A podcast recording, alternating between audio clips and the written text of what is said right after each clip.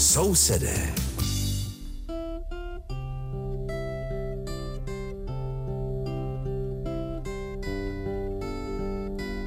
Bei der Sendung Nachbarn, welche der deutschen Minderheit in der Tschechischen Republik und den deutsch-tschechischen Beziehungen gewidmet ist, wünschen Ihnen einen angenehmen Nachmittag Petr Vodlíček und Veronika Kindlová. U poslechu pořadu Sousedé, který je věnován německé menšině v Čechách a česko-německým vztahům, vás vítá Veronika Kindlová a Petr Vodlíček.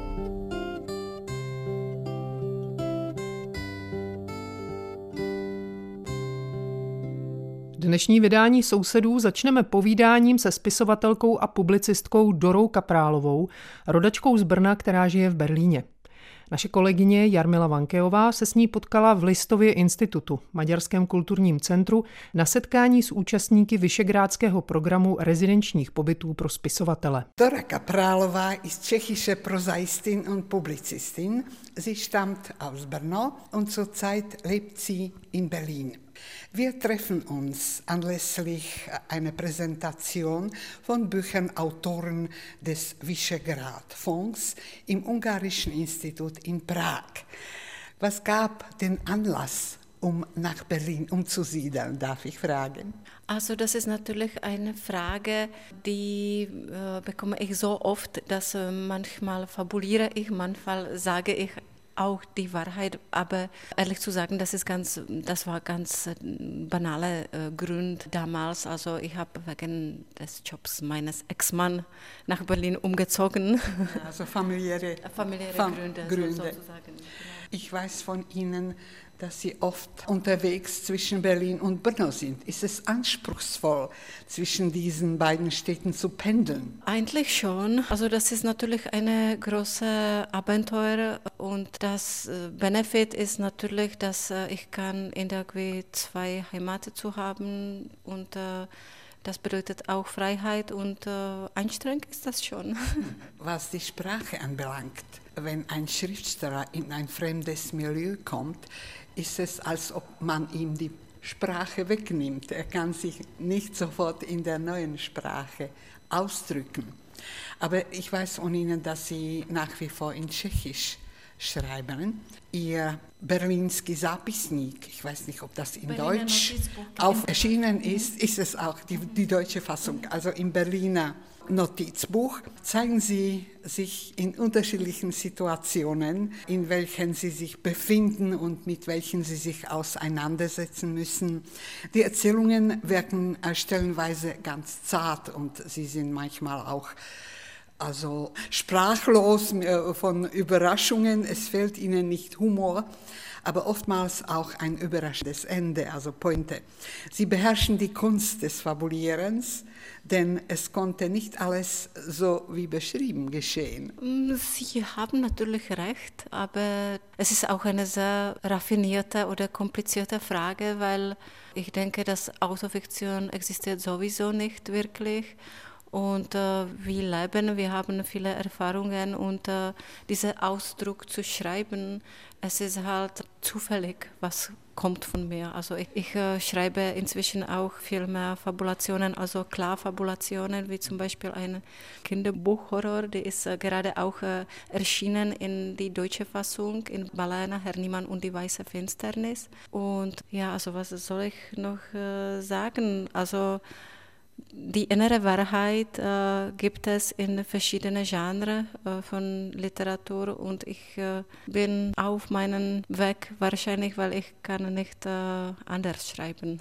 Berlin ist eine Großstadt mit dreieinhalb Millionen Einwohnern ungefähr, zieht sich in die Länge, hat natürlich auch Grünflächen und viele Seen in der Umgebung. Viele Leute, auch Tschechen, sehnen sich nach Berlin und es ist eine, eine erwünschte Stadt. Hat sich ihnen die Welt durch den Aufenthalt in Berlin erschlossen? Mehr erschlossen? Wahrscheinlich, ja. Also ich äh, spüre, dass äh, das ist jetzt äh, etwas wie ein Lebensgeschenk oder Schicksalgeschenk, dass äh, ich kann endlich auch äh, ein bisschen auf Deutsch kommunizieren und äh, ich denke, dass es ist immer besser, also zwei Orte sind besser als ein Ort.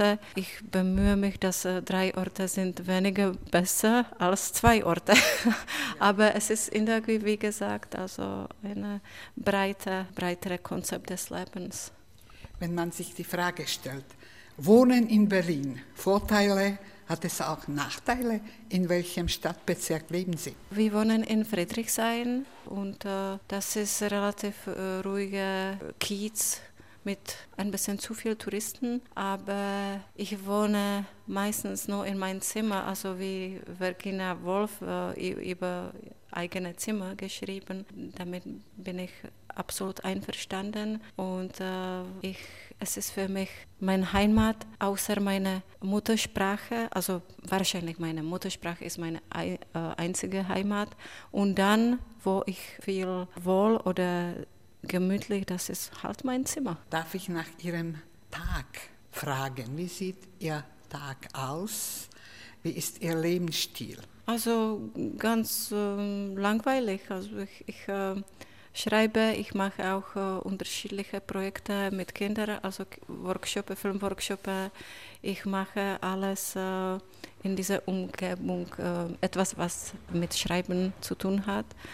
Inzwischen, also zum Beispiel jetzt in Brno, in meiner Mutterstadt, war der letzte Woche Premiere mein Theaterstück und damit war ich auch sehr beschäftigt. Sie betätigen sich, wie ich weiß, auch auf dem tschechischen Boden in der deutsch-tschechischen, österreichisch-tschechischen Literatur.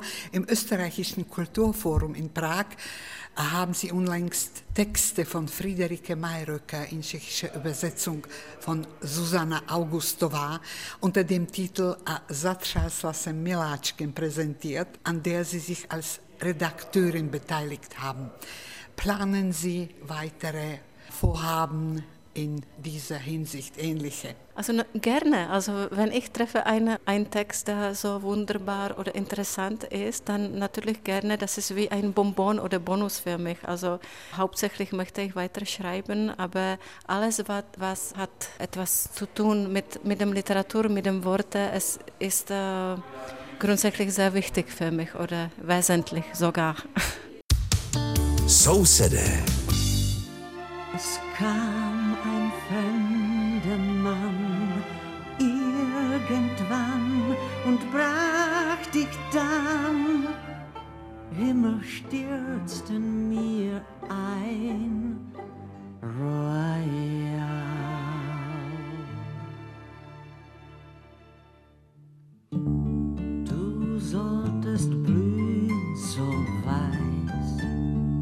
Wünschte ich mir oft so heiß. Ah, so viele Jahre. Royal, deine weiche Seidenhaut, die den Silberreif der Nächte taut, war mir so vertraut.